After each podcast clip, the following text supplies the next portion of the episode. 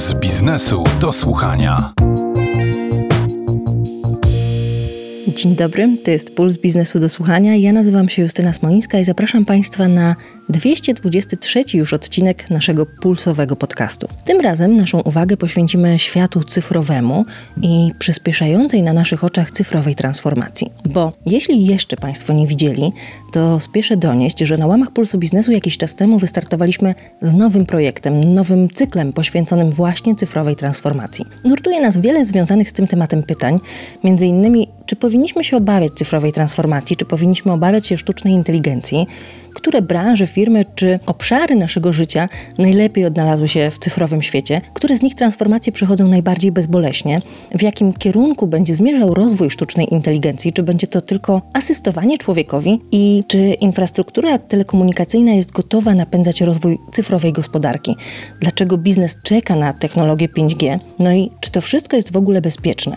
I gdzie leży ta granica cyfrowej transformacji, czy są w ogóle obszary, których scyfryzować się nam po prostu nie uda? Czy to właśnie ze względu na bezpieczeństwo, technologię, czy poziom skomplikowania procesów? O tym wszystkim jest nasz cykl w Pulsie Biznesu i o tym wszystkim jest ten podcast. Zapraszam więc Państwa na niego bardzo serdecznie. Puls biznesu do słuchania.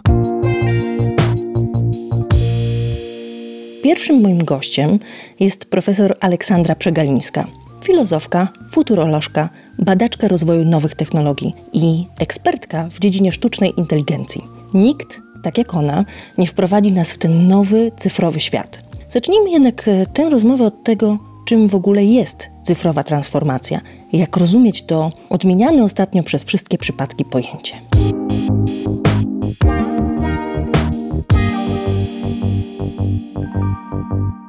No, no, zwłaszcza chyba zyskało na jakiejś takiej swojej popularności w związku z e, COVID-em.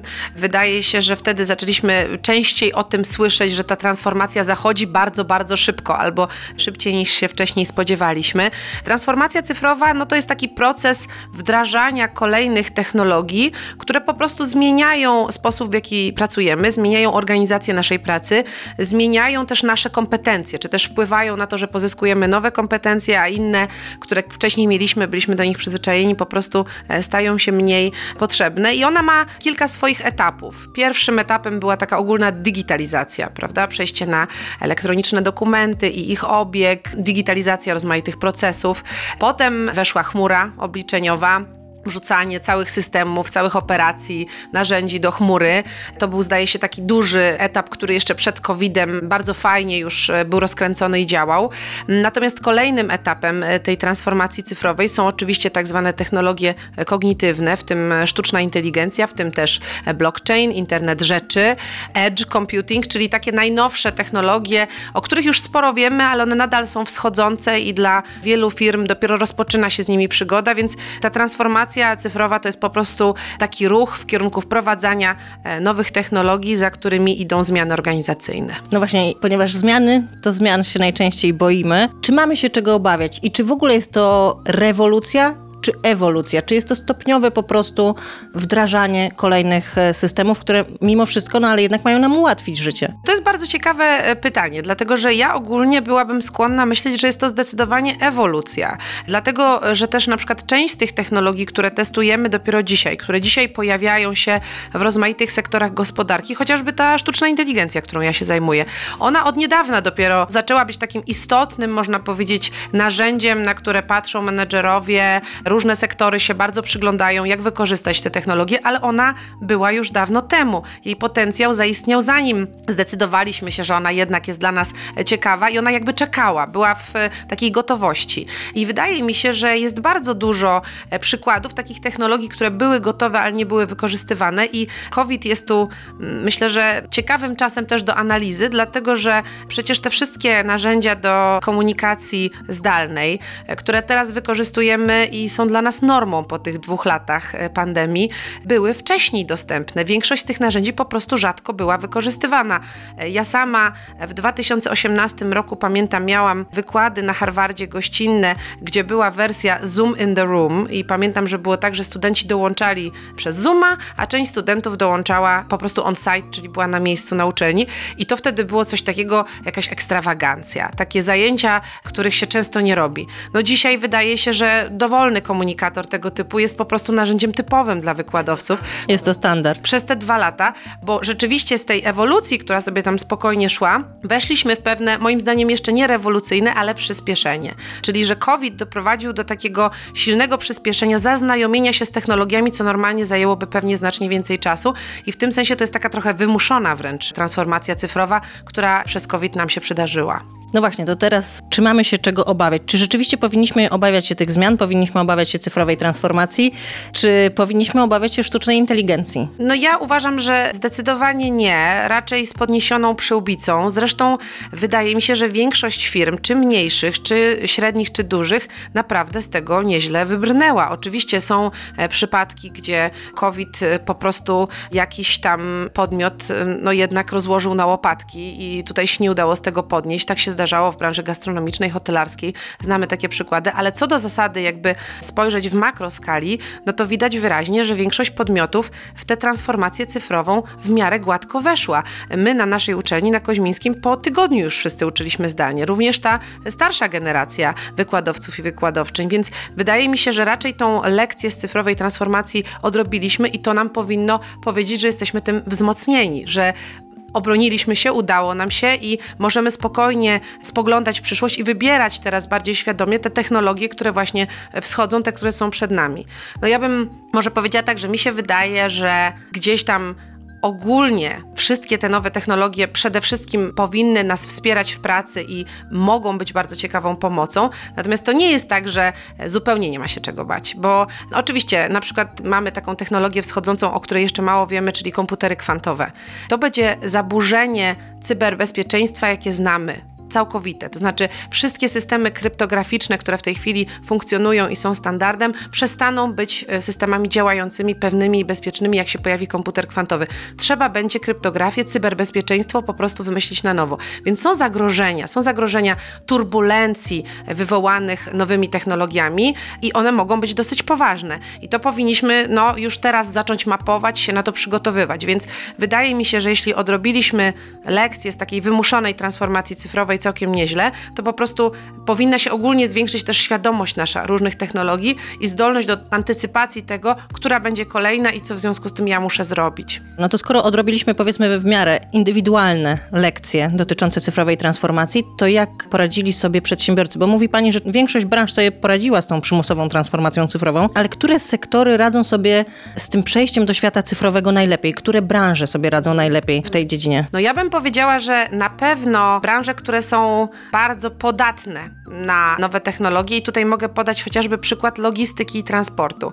Logistyka, transport, spedycja to są bardzo, jak to my mówimy w mojej z kolei działce, algorytmiczne obszary, ponieważ tam bardzo dużo procesów daje się zalgorytmizować, czyli jest bardzo dużo danych numerycznych, dużo takich problemów o charakterze optymalizacji, czyli jak coś lepiej zrobić, jak lepiej dowieść, jaki powinien być ten przeładunek, kiedy powinna nastąpić jakaś tam zmiana kierowców. To są wszystko obliczenia, to są po prostu algorytmy, więc to jest na przykład dziedzina, która bardzo dobrze sobie radzi, jeśli chodzi o wdrożenie sztucznej inteligencji, czyli tej najnowszej fali e, cyfrowej transformacji, przez którą teraz przechodzimy. A branża finansowa na przykład? No, branża finansowa jest też ciekawym przykładem, dlatego że jest to niewątpliwie branża, która z tymi najnowszymi technologiami, które dla niektórych branż są nowością dzisiaj, radziła sobie bardzo dobrze wcześniej. To znaczy, na przykład uczenie maszynowe, zaawansowana algorytmika, rozwiązania cloudowe to są wszystko rzeczy, które w branży finansowej funkcjonują już od dosyć dawna.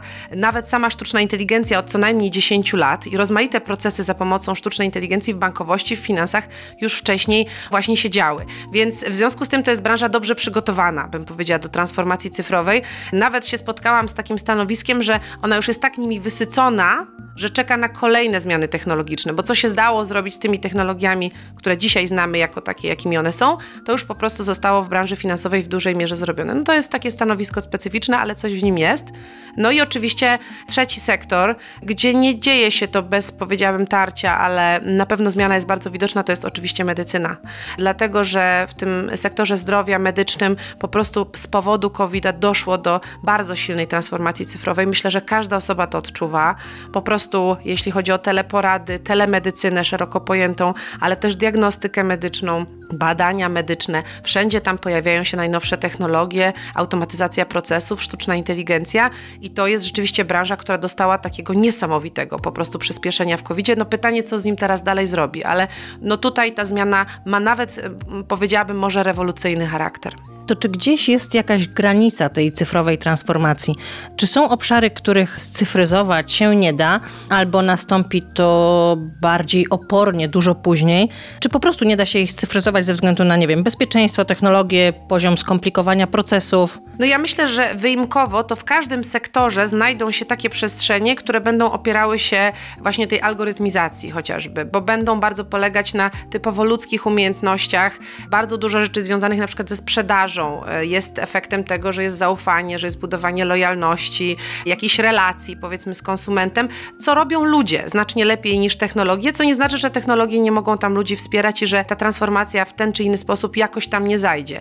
Natomiast no oczywiście są też przestrzenie związane z regulacjami. Tutaj sektor prawny, mamy cały obszar, który nazywa się legal tech i to są technologie wspierające szeroko pojętą obsługę prawną różnych procesów, ale też sądownictwo i tutaj mamy sporo znaków zapytania i mamy mm, sporo takich przestrzeni, gdzie po prostu prawo zakazuje wręcz automatyzacji, bo tam decyzję powinien podejmować człowiek. I w sądownictwie były takie e, projekty pilotażowe, gdzie sztuczna inteligencja wspierała sędziów, jeśli chodzi o wyroki, no ale okazało się, że wspiera trochę za bardzo i cofnięto się. Zrobiono krok wstecz, więc wydaje mi się, że będziemy widzieć więcej takich przestrzeni, gdzie powiemy sobie, ok, tutaj ludzka decyzja jest istotna, nie mamy nawet prawnie możliwości inaczej tego zorganizować. Autonomiczne samochody, w pełni autonomiczne samochody. Kolejny świetny przykład. No jednak wydaje się, że idziemy teraz w kierunku tego, że człowiek prowadzi samochód, a samochód wspiera człowieka w tej jeździe, a nie jest czymś, co jedzie zupełnie bez ludzkiej interwencji. To jest zresztą obszar, którego wiele osób się obawia. Właśnie autonomiczne pojazdy. Są to... No tak, ale tutaj ewidentnie teraz to się nie zdarzy. O ile kilka lat temu rozmowa była o tym, że do 2025 będziemy jeździć autonomicznymi samochodami, to teraz dyskurs się odwrócił zdecydowanie. Teraz wszyscy mówią, że będziemy wspierani przez auto w jeździe. Auto będzie nam towarzyszyć, sygnalizować, ostrzegać i tak dalej, ale nie będzie jechać za... I to się powoli dzieje już? Tak, to się dzieje jak najbardziej i przemysł motoryzacyjny chce takich rozwiązań i chce je pokazywać swoim klientom, klientkom, natomiast ewidentnie jest tak, że pomysł na to, żeby e, z kierowcy zrobić tylko i wyłącznie użytkownika samochodu e, się nie przyjmuje ze względów prawnych, społecznych, oporu społecznego też i tak dalej i tutaj ta transformacja nie będzie wcale zachodziła tak szybko. No, ja mogę podać jeszcze jeden może ciekawy przykład. Moi studenci teraz teraz chcą pracować nad scyfryzowanym przedszkolem. Jest to projekt, na który czekam. Jestem bardzo ciekawa, cóż oni tam wymyślą, bo dla mnie na przykład osobiście, gdybym miała coś powiedzieć też jako rodzic, to powiedziałabym, że to jest przestrzeń, która powinna być raczej związana z absencją technologii. Czyli ja tu nie widzę przestrzeni dla technologii, widzę tu zdecydowanie miejsce dla ludzi i relacje międzyludzkie. Natomiast no, nie wiem, czy są granice jako takie dla tej cyfrowej transformacji. Być może to są granice, które będziemy sami wyznaczać w naszej praktyce życiowej, może regulacjami, albo po prostu oporem i pewne rozwiązania nie będą się przyjmować. Natomiast e, tak, jakbym miała sobie wyobrazić, czy są przestrzenie, których na przykład sztuczna inteligencja w ogóle nie może spenetrować, gdzie nie może dotrzeć, to nie wiem, czy takie są. To na koniec jeszcze sobie pogdybajmy. Pogdybajmy sobie trochę, jak będzie wyglądał ten świat za kilka lat. Co się zmieni? Jak ten rozwój cyfrowej transformacji, jak rozwój cyfryzacji, czy właśnie rozwój sztucznej inteligencji zmienią to, co znamy do tej pory? No jest pewnie kilka takich trendów, które się mocno zarysowują i są bardzo ciekawe. Jednym z takich e, trendów, który teraz widzimy, to jest na przykład przekształcenie w zasadzie całej strategii biznesowej niektórych sektorów i organizacji w tych sektorach. Mogę tu podać przykład farmacji. Farmacja przestaje być sektorem, w którym reaguje się leczeniem na chorobę, a staje się sektorem, w którym się chorobę przewiduje. To jest dosyć fundamentalna zmiana, za którą idą e, liczne zmiany organizacyjne, zmiany kompetencyjne i w ogóle myślenie o tym, co właściwie ta branża sprzedaje ludziom, co ona oferują. Dlatego, że farmacja to będzie coraz bardziej predykcja, czyli po prostu przewidywanie, co się z danym człowiekiem może zdarzyć i unikanie chorób w maksymalnym możliwym stopniu, tak jak się to da zrobić, a nie reagowanie na choroby. I myślę, że to jest świetny przykład pewnej zmiany, którą w tej chwili już widzimy, ona gdzieś tam na horyzoncie majaczy, ale ona się będzie coraz bardziej po prostu uwidaczniała. I w bardzo wielu innych sektorach też będziemy widzieć tą zmianę z reagowania na to, co przynosi los, świat, możemy to nazwać różnie, na predykcje, czyli przewidywanie, co zrobić najlepiej. Rolnictwo, sadownictwo to są kolejne obszary, gdzie można korzystać z technologii, żeby lepiej się przygotować, nie wiem, na zmiany klimatyczne, czym obsadzać, jak i tak dalej. Także takie rolnictwo 4.0 to też jest coś, co już w tej chwili na horyzoncie bardzo mocno widać. Dziękuję bardzo. Puls biznesu do słuchania. Skoro odpowiedzieliśmy już sobie przynajmniej na część pytań związanych z cyfrową transformacją i pogdybaliśmy, jak będzie wyglądał nasz świat w przyszłości, może zresztą całkiem niedalekiej, to teraz Przejdźmy do tego, jak poszczególne branże odnajdują się w tej cyfrowej rewolucji. Naszym kolejnym gościem jest Grzegorz Paskucki, lider zespołu ASECO Business Consulting w ASECO Poland, z którym porozmawiamy sobie m.in. o tym, na ile polskie firmy są przygotowane do przejścia do świata cyfrowego i czy rzeczywiście sektor finansowy, sektor bankowy radzi sobie z tym najlepiej.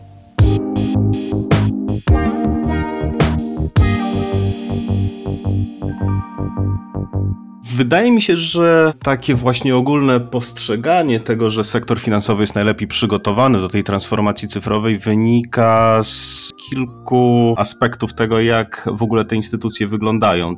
Po pierwsze, one faktycznie przeszły olbrzymią drogę w ciągu tych ostatnich e, kilku lat i pandemia była potężnym katalizatorem, jeżeli chodzi o to, jak e, funkcjonowanie i działalność instytucji finansowych zmieniła się w naszym postrzeganiu i w naszym rozumieniu. Ale to, dlaczego też wszystkim nam wydaje się, że instytucje finansowe radzą sobie z tym bardzo dobrze, też wynika z tego, że one faktycznie miały olbrzymią drogę do przejścia. To były organizacje, które no, relatywnie późno podeszły do tematu cyfryzacji i zaczęły w głęboki sposób przebudowywać swoją funkcjonalność, ale z drugiej strony też to są organizacje, które po pierwsze bardzo szybko nabrały tego tempa, a po drugie też ze względu na swoje możliwości finansowe i możliwości kapitałowe mogły bardzo szybko zacząć adaptować bardzo szeroki zakres różnego rodzaju funkcjonalności, różnego rodzaju nowinek i nowości technologicznych w swojej działalności.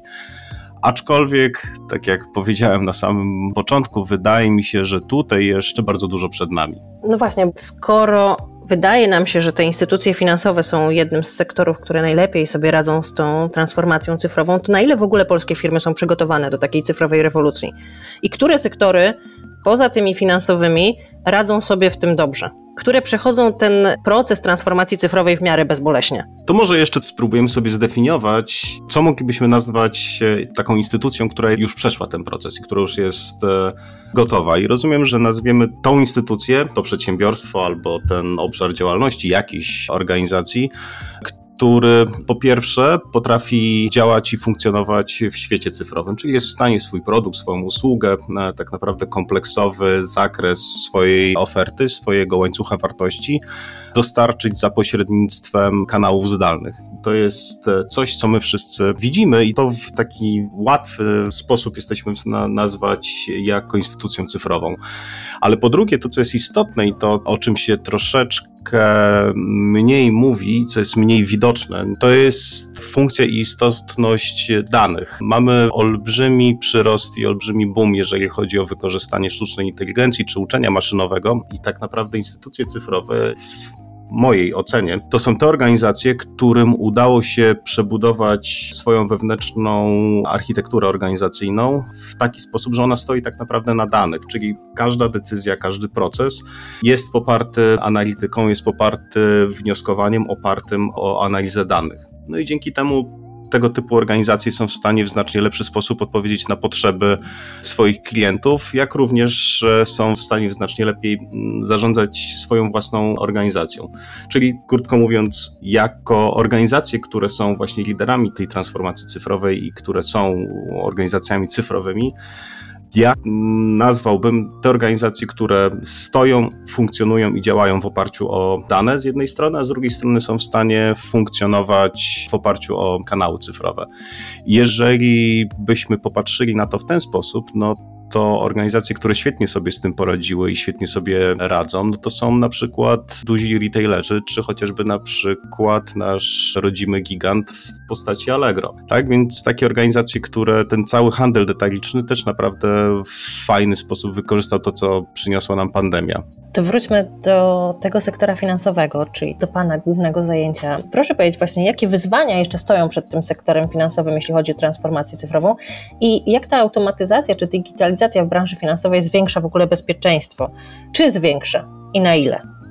Patrząc na to, co się wydarzyło w ciągu ostatnich kilku lat, Wydaje mi się, że to, co bankom udało się zrobić, to udało się doprowadzić na bardzo wysoki poziom cyfryzację tych głównych procesów, w których dotyka klient. Czyli aplikacje mobilne stały się bardzo przyjazne, proces onboardingu stał się bardzo szybki, nie wymaga już pójścia do oddziału i tak dalej, i tak dalej. Ale stały się też bardzo rozbudowane jednak mimo wszystko. Dużo czynności jesteśmy w stanie też w nich wykonać. Tak, ale to jest właśnie ten e, kolejny krok i ja też bym to postarał się podzielić na dwa, może nawet trzy komponenty, które jeszcze są przed nami. Czyli krótko mówiąc, ta cała taka stricte frontowa obsługa klienta, ona już jest cyfrowa i ona działa fajnie. Są banki, które radzą sobie z tym lepiej i są banki, które radzą sobie z tym troszeczkę gorzej, ale generalnie rzecz biorąc, prawie że cały przynajmniej polski sektor jest na pewnym dość zaawansowanym poziomie, jeżeli chodzi o taką stricte frontową obsługę klienta w kanałach zdalnych, w kanałach elektronicznych. To, co jeszcze jest przed bankami, to jest e, po pierwsze to, o czym mówiłem chwilę wcześniej, czyli jest jeszcze cały aspekt zarządzania organizacją wewnątrz, czyli wszystko to, co się dzieje pod spodem, czego klient de facto nie widzi. I ta wartość z danych oraz ilość danych, która jest dostępna w instytucjach finansowych, pozwala albo pozwalałaby na zarządzanie tymi procesami w bardzo też fajny i przemyślany sposób. Tylko tutaj to chodzi właśnie te legacy systemowe i dosyć duże obciążenie starym stackiem technologicznym.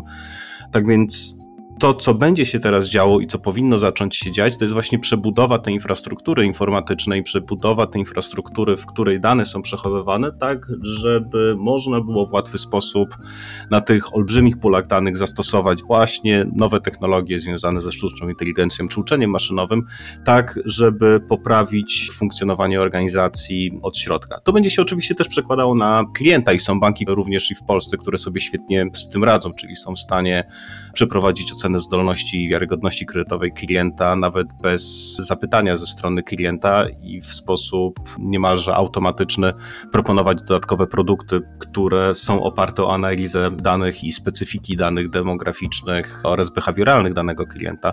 No ale tutaj jeszcze jest bardzo dużo do zrobienia i podstawą do przygotowania rozwiązań które będą widoczne z punktu widzenia również klienta, no jest właśnie przygotowanie tak naprawdę tego pula danych, który pozwoli na łatwe budowanie modeli, uczenie modeli, testowanie modeli. Więc to jest jedna rzecz, która w mojej ocenie przed nami. Drugim tematem, on się też troszeczkę będzie z tym łączył. To jest też ruch, który obserwujemy na chwilę obecną, przynajmniej na rynkach finansowych, a mianowicie banki coraz mocniej otwierają się na partnerów zewnętrznych, bo produkt bankowy, te klasyczne, standardowe produkty bankowe, czyli kredyt, depozyt, one coraz częściej stają się tłem dla bardzo szerokiego e, spektrum dodatkowych produktów czy dodatkowych usług. Tak więc banki otwierają się na partnerów, z którymi są w stanie wydłużyć ten swój łańcuch wartości. Krótko mówiąc, są w stanie powiązać swoją działalność z partnerem, który jest w stanie dostarczyć produkt i ten produkt tak naprawdę, ten produkt tego partnera, instytucji instytucji finansowej staje się triggerem pod to, żeby zaproponować klientowi kredytowanie zakupu tego produktu. Tak więc oprócz tego banki nawiązują coraz więcej kooperacji, zupełnie można byłoby przypuszczać niepowiązanymi z produktem finansowym dostawcami usług. Tak więc ta otwartość banku i to, że bank zaczyna stawać się tak naprawdę otwartą platformą, która integruje szereg dostawców produktów, szereg dostawców usług, to jest kolejna podstawa budowania dodatkowej wartości przez instytucje finansowe. Tak więc dalsza transformacja cyfrowa, ona będzie szła w takim kierunku, żeby bankom było coraz łatwiej otwierać się na ten świat zewnętrzny i w coraz szerszym spektrum różnego rodzaju możliwości budować te alianse, które pozwolą na to, że ten właśnie łańcuch wartości stanie się dłuższy i stanie się bardziej efektywny z punktu widzenia samej instytucji finansowej. To wróćmy do tego bezpieczeństwa, bo jest to temat, który się nasuwa automatycznie, jeśli chodzi właśnie o instytucje finansowe i transformację cyfrową w sektorze bankowym. Czy rzeczywiście ta automatyzacja, digitalizacja w branży finansowej zwiększa bezpieczeństwo? W jaki sposób i jak my powinniśmy się jako klienci do tego przygotować? Jak się odpowiednio zabezpieczyć w tym cyfrowym świecie? Tutaj też ciężko dać taką zero-jedynkową odpowiedź, bo ta kwestia bezpieczeństwa, ona również powinna być rozpatrywana na wielu poziomach. No bo tak, z jednej strony digitalizacja procesów, ucyfrowienie procesów powoduje to, że niwelujemy na przykład ryzyko operacyjne, niwelujemy szereg ryzyk związanych z pewnego rodzaju nadużyciami, które mogłyby w łatwy sposób być realizowane chociażby przez osoby z wewnątrz instytucji finansowej, które znają te procesy, które wiedząc jak proces manualny jest e, skonstruowany, byłyby w stanie w jakiś sposób wykorzystać pewne nieszczelności tego procesu.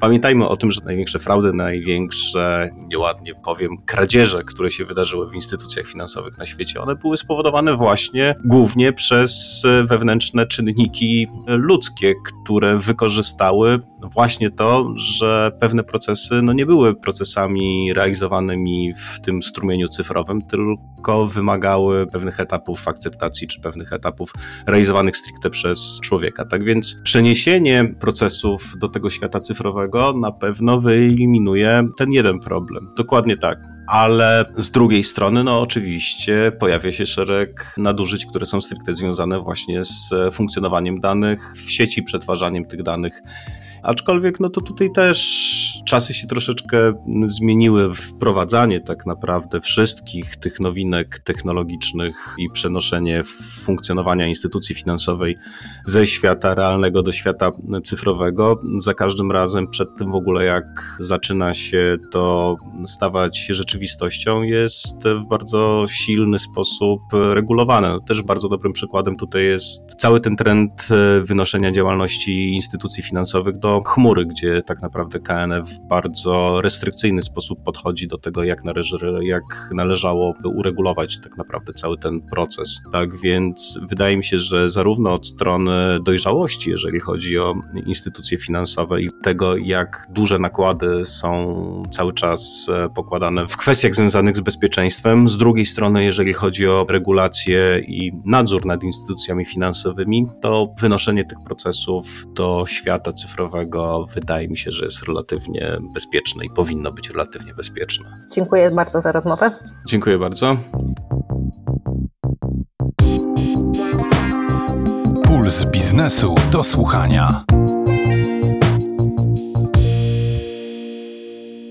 Nikt nie ma wątpliwości, że niekończąca się pandemia COVID-19 zdecydowanie przyspieszyła proces cyfrowej transformacji. Wymuszona praca zdalna rozwinęła i upowszechniła elektroniczne formy komunikacji. Lockdown zmienił modele biznesowe wielu przedsiębiorstw i zaowocował rewolucją w handlu. I o handlu właśnie i zmianach, jakie w nim zaszły, porozmawiam z kolejnym moim gościem, Jackiem Kujawą, wiceprezesem LPP, czyli spółki, do której należą takie marki jak m.in. Reserved, Crop czy Mojito. Zacznijmy jednak od tego, co transformacja cyfrowa oznacza dla polskiej firmy odzieżowej.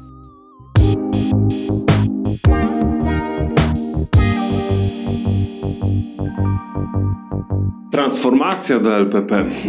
No jak w ogóle popatrzmy, co to jest cyfrowa transformacja. To jest e, przenoszenie procesów biznesowych, ale zarówno w życiu tak normalnego człowieka w coraz większym stopniu do świata wirtualnego, do sieci internet. No i tym podobnym cyfrowa transformacja jest dla LPP, czyli to jest przenoszenie aktywności biznesowej do internetu, czyli że coraz więcej procesów dzieje się e, nie za pomocą bezpośrednich interakcji ludzi, tylko za pomocą komputera. I tu mówimy zarówno o procesach, które odbywają się wewnątrz firmy, zarządzaniem firmy, ale również naszej interakcji z klientem. Coraz większy procent sprzedaży odbywa się w e-commerce, coraz e, mocniejszy kontakt i nasze jakby dotarcie, nasza komunikacja z klientem również staje się cyfrowa, coraz mniej fizyczna. Ale jak w ogóle spojrzymy sobie na ten taki okres, który się wydarzył, bo rozmawiamy, jak ta cyfrowa transformacja przyspieszyła w trakcie pandemii, no to ja bym chciał zauważyć, że ten okres pandemii to jest taki niezwykle ciekawy dla całego biznesu, w ogóle dla całego świata, no bo pandemia rozpoczęła no już trwający dwa lata okres niestabilności. Na początku mieliśmy masowe zamykania sklepów, potem otwarcia sklepów na kolejnych rynkach, znowu zamknięcia, potem odroczone zakupy klientów i gigantyczną hossę. Na to nakładały się opóźnienia w procesach logistycznych, dostawy. Teraz mamy kolejną perturbację, która się nazywa szalejące koszty i olbrzymia presja kosztowa, no i problemy z pozyskaniem pracowników. Więc pandemia tak naprawdę zdestabilizowała gospodarkę i wiele procesów, które się działy już od dawien dawna i spowodowała, że mamy taki już dwuletni okres absolutnej takiej niestabilności w biznesie i patrząc na to, co się dzieje dzisiaj i przewidując, co będzie działo się w przyszłości, to tak naprawdę ten okres niestabilności jest absolutnie w tej chwili nową normalnością. Nie? nie ma co oczekiwać, że cokolwiek się ustabilizuje, po prostu tak będzie przez najbliższe kilka lat. Będzie bardzo podobnie tak, jak działo się przez ostatnie dwa lata i do tego należy się przygotować. Więc patrząc na transformację LPP, ja bym nawet nie wskazywał jako, że to jest transformacja w kierunku digitalizacji, tylko patrzyłbym na to, że, LPP przez te ostatnie dwa lata wykorzystało ten taki bardzo trudny okres na to, żeby przyjrzeć się wewnętrznym procesom, wewnętrznej strukturze i transformowała się w kierunku takiej firmy zwinnej, której przedefiniowaliśmy sobie od początku procesy, we wszędzie, gdzie tylko mogliśmy, postaraliśmy się wykorzystać nowe technologie,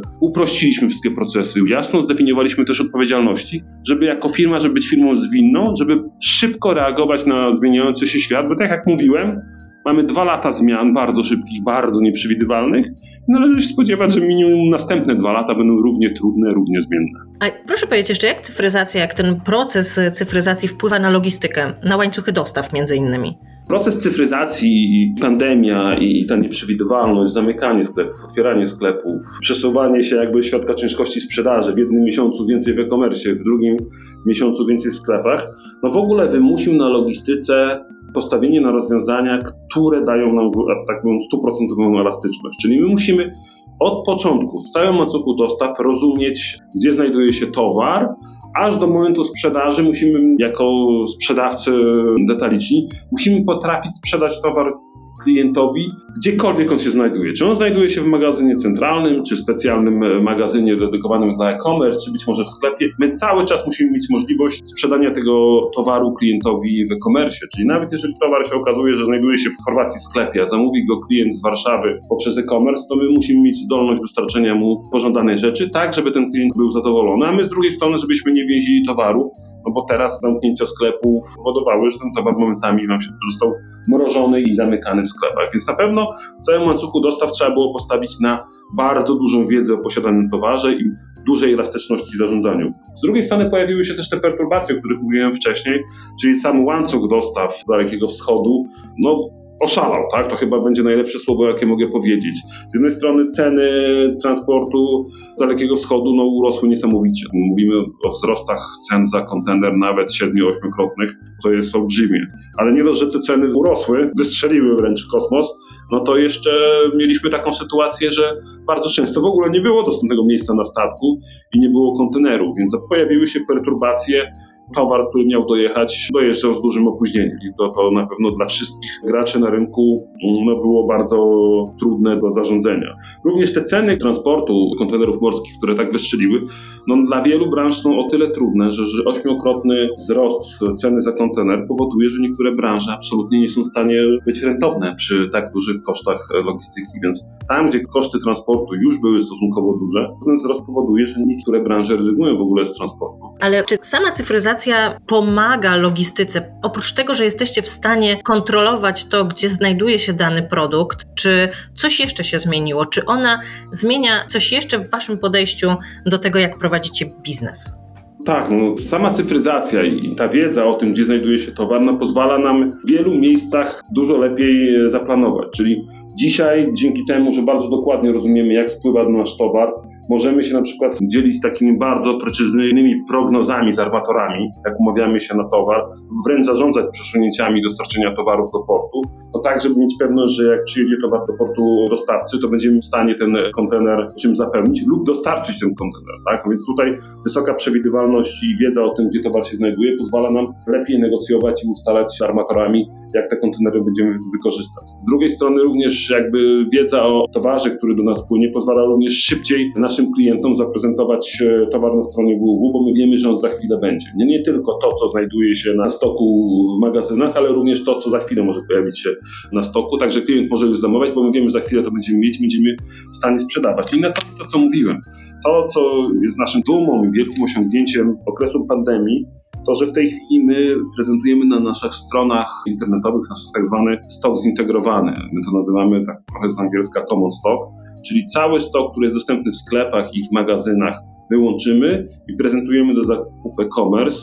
No to jest coś, co z jednej strony znacząco poszerza naszą ofertę dla klienta i klient może wybierać z całej naszej dostępnej oferty, z drugiej strony niesamowicie ułatwia nam zarządzanie towaru. To jak już jesteśmy przy tych rozwiązaniach technologicznych, które wprowadziliście czy wprowadzacie, to trochę sobie na koniec pogdybajmy. Jak Pana zdaniem, Panie Prezesie, w takim razie będą wyglądały te sklepy przyszłości? Co jeszcze się zmieni? Co może zmienić ten proces cyfryzacji? Coś, co może jeszcze teraz nie do końca jest dla nas wyobrażalne, ale jest już pieśnią niedalekiej przyszłości. No to jest zawsze bardzo trudne pytanie, co się będzie działo w przyszłości, tym bardziej, że tak naprawdę no, praktycznie nikt nie przewidział tego, co się wydarzyło w ciągu ostatnich dwóch lat. I w ogóle patrząc na e-commerce, na to, co się działo w e-commerce przez ostatnie kilka lat, to tak naprawdę od dawien dawna w e-commerce nie było żadnej rewolucji takiej znaczącej, tylko działa się taka ewolucja. Tak? Pandemia również nie spowodowała żadnej rewolucji, tylko przyspieszyła tę ewolucję, czyli wiele rzeczy, które wcześniej działoby się powiedzmy w przeciągu pięciu lat, no pandemia przyspieszyła i okazało się, że wiele tych rzeczy da się wdrożyć w ciągu roku. Więc na pewno to, co będzie działo się w najbliższej czasie, to również bardzo szybkie przyspieszanie, wdrażanie różnego rodzaju nowinek usprawniających, ale ewolucyjnych, nie rewolucyjnych proces sprzedaży. Na pewno ciekawym ruchem jest no, to, co zapowiada Facebook, czyli ten e, metaverse i próba stworzenia wirtualnego świata, próba przeniesienia tam zakupów, naszych interakcji. Ja się temu przyglądam z ciekawością, aczkolwiek nie ukrywam, że no, no jestem raczej osobą sceptyczną. Oglądałem nawet kilka dni temu taki film, jak miałyby wyglądać zakupy w Metaverse. No i, no nie wydaje mi się, żeby klienci zgodzili się na takie doświadczenie z prostego powodu, no takie zakupy w wirtualnej rzeczywistości będą trwały pięć razy dłużej. Jak pani sama zauważyła, klienci no, wybierają często e-commerce z powodu lenistwa, że zajmuje to mniej czasu, więc jeżeli ktoś takim skomplikuje proces, że ten e-commerce, który ma być szybki, łatwy i wygodny, będzie zajmował pięć razy więcej czasu, no to myślę, że to się nie uda. No ale na pewno to, co w tej chwili próbuje zrobić Facebook, no jest największą próbą zmiany, no, jak mają funkcjonować sklepy. Jeżeli patrzymy na sklepy stacjonarne, no to tutaj będzie następowała taka bardzo silna integracja procesów pomiędzy online'em a offline'em, czyli tak zwany channel. To jest słowo, które używamy od lat i może już powoli przestaje być modne, no ale tak naprawdę to w okresie ostatnich dwóch lat no, channel w większości firm bardzo szybko postępował. Wydaje mi się, że w sklepach e, stacjonarnych nastąpi poprawa w ogóle ekspozycji towaru, tak? no bo jak wchodzimy do sklepu internetowego, ta ekspozycja towaru jest wystudiowana, każdy towar ma pięknie przygotowane zdjęcie, prezentowane jest na stronie i sklepy stacjonarne, żeby konkurować z e-commerce'em również będą musiały poprawić ekspozycję. U nas odbywa się to w ten sposób, że liczba sztuk, którą wykładamy na sali sprzedaży jest e, niższa niż była pierwotnie. Staramy się lepiej towar wyeksponować dla klienta, żeby on był bardziej dostępny, e, żeby łatwiej było po prostu klientowi, klientce ten towar obejrzeć. Dziękuję bardzo za rozmowę, panie prezesie. Dziękuję również za rozmowę. Puls biznesu do słuchania. Porozmawialiśmy już trochę o wpływie cyfryzacji i nowych technologii na niektóre obszary gospodarki, niektóre branże. To na koniec przyjrzyjmy się teraz aspektowi telekomunikacyjnemu. Jak bardzo nasz świat zmieni upowszechnienie technologii 5G? Dlaczego biznes na nią czeka? Czy infrastruktura telekomunikacyjna jest gotowa napędzać rozwój cyfrowej gospodarki? No i wreszcie, jakie najbardziej nieprawdopodobne usługi powstaną dzięki tej technologii? No i czy rzeczywiście wpłynie ona jakoś na nasze codzienne życie? Czy zmieni sposób, w jaki pracujemy albo się bawimy? Posłuchajcie, co do powiedzenia na ten temat ma Ryszard Hordyński, dyrektor do spraw strategii i komunikacji w Huawei Polska. A zaczniemy od szybkiej oceny tego, na jakim etapie zaawansowania cyfrowego jesteśmy w Polsce.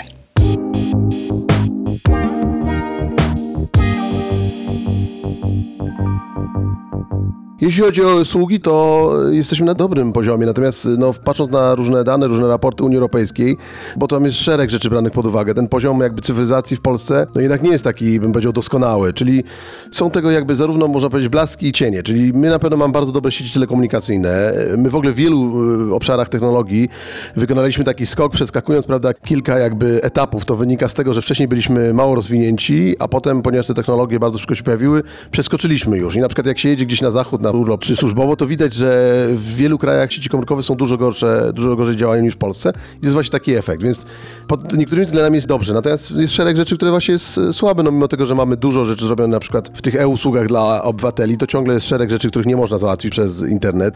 Szereg systemów działa zupełnie oddzielnie, no już nie mówiąc o tym, że naprawdę takim klinicznym przykładem to jest system opłat za autostrady, gdzie za każdy odcinek właściwie płacimy w innym systemie. I w sumie nie wiadomo czemu to służy, bo na pewno ani to nie pomaga państwu, ani to pomaga obywatelom.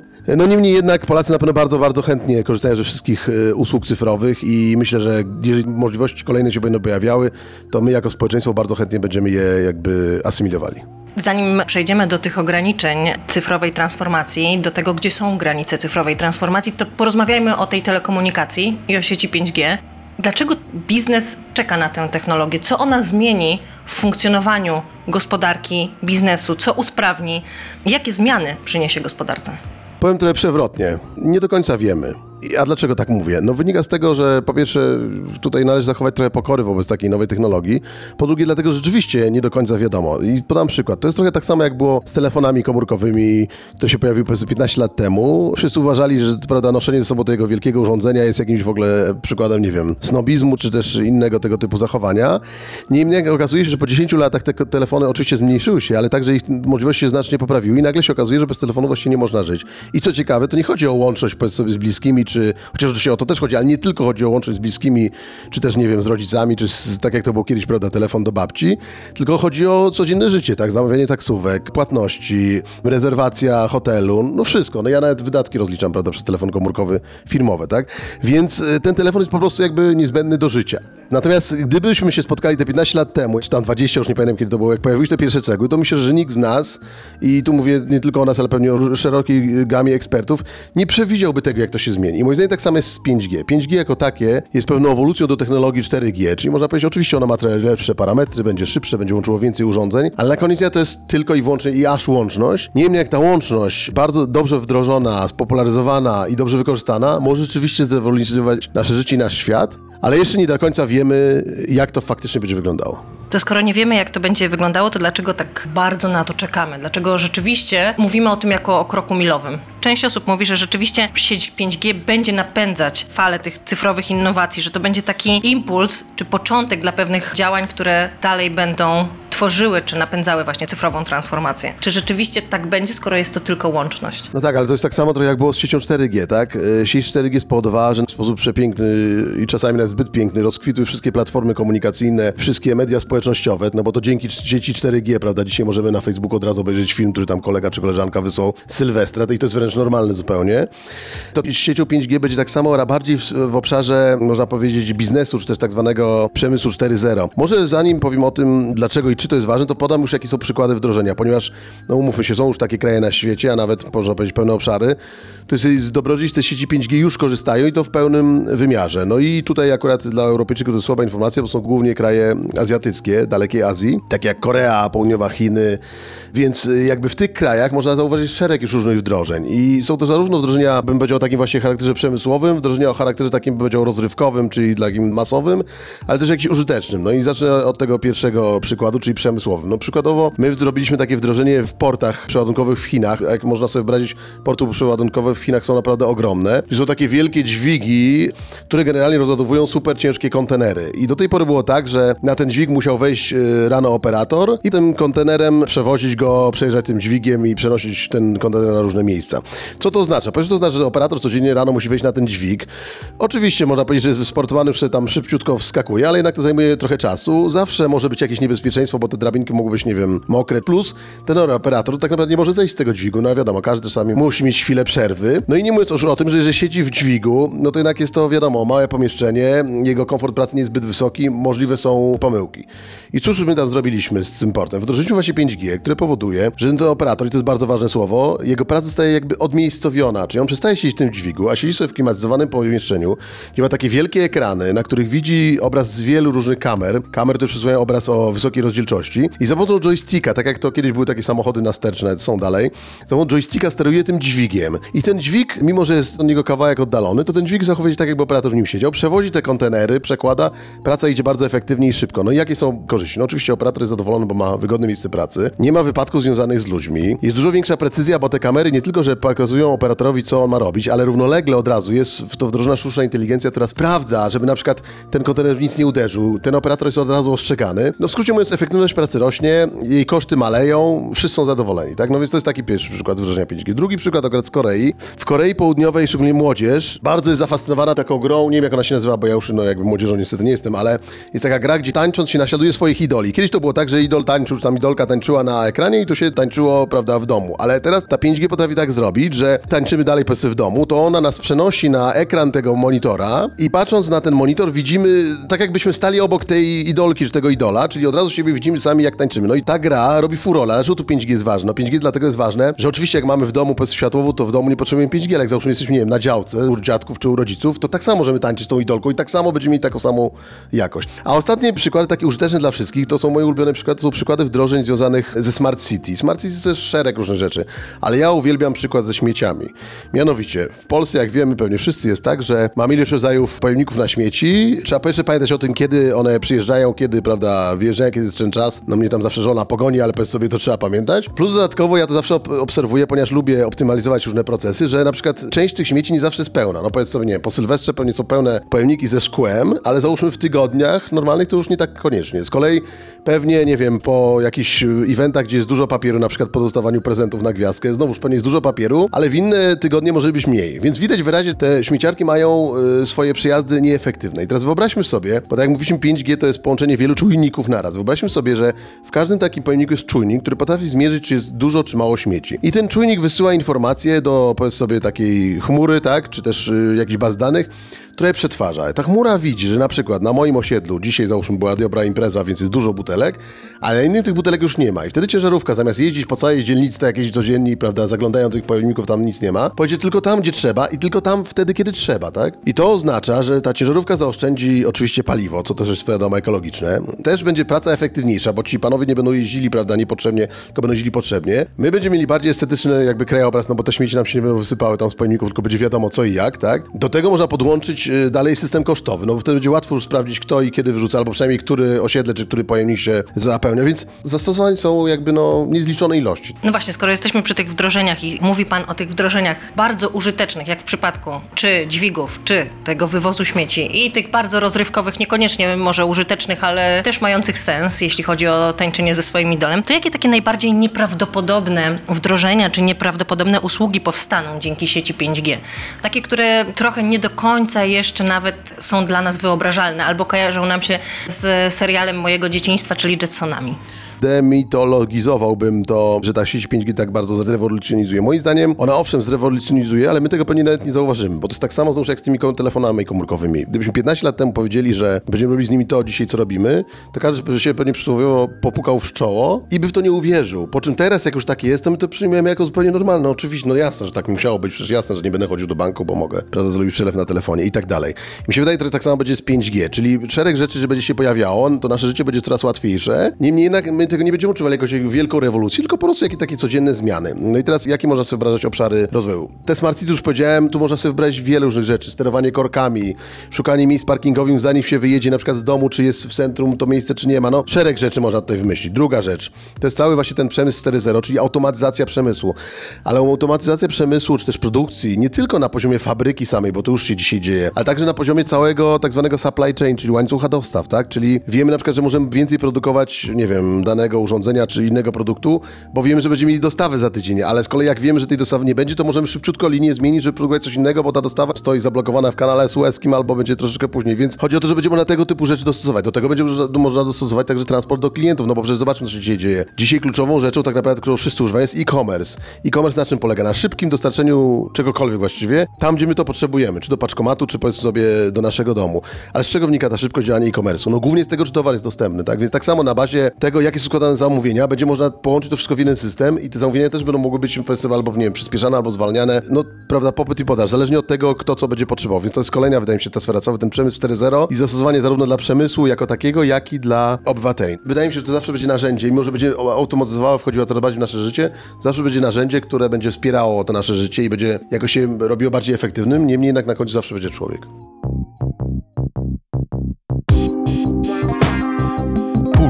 Biznesu do słuchania. Muszą Państwo przyznać, że część tych rozwiązań i zastosowań nowych technologii brzmi jeszcze trochę abstrakcyjnie i niewyobrażalnie, jednak to już się dzieje. Już wpadliśmy w wir cyfrowej rewolucji i nie ma od tego odwrotu. Warto więc dowiedzieć się więcej i sprawdzić, jak ta cyfrowa transformacja może pomóc nam w codziennym życiu. Mam nadzieję, że moi goście rozwiali przynajmniej część Państwa wątpliwości. To byłoby wszystko w tym odcinku Pulsu Biznesu do słuchania, ale już teraz w imieniu Marcela Zatońskiego zapraszam Państwa bardzo serdecznie na kolejny odcinek. Tym bardziej, że Marcel wraz ze swoimi gośćmi przyjrzy się tematowi drogiego prądu. To już w następny piątek. Jeszcze raz bardzo Państwu dziękuję za dziś. Justyna Smolińska. Do usłyszenia. Puls biznesu do słuchania.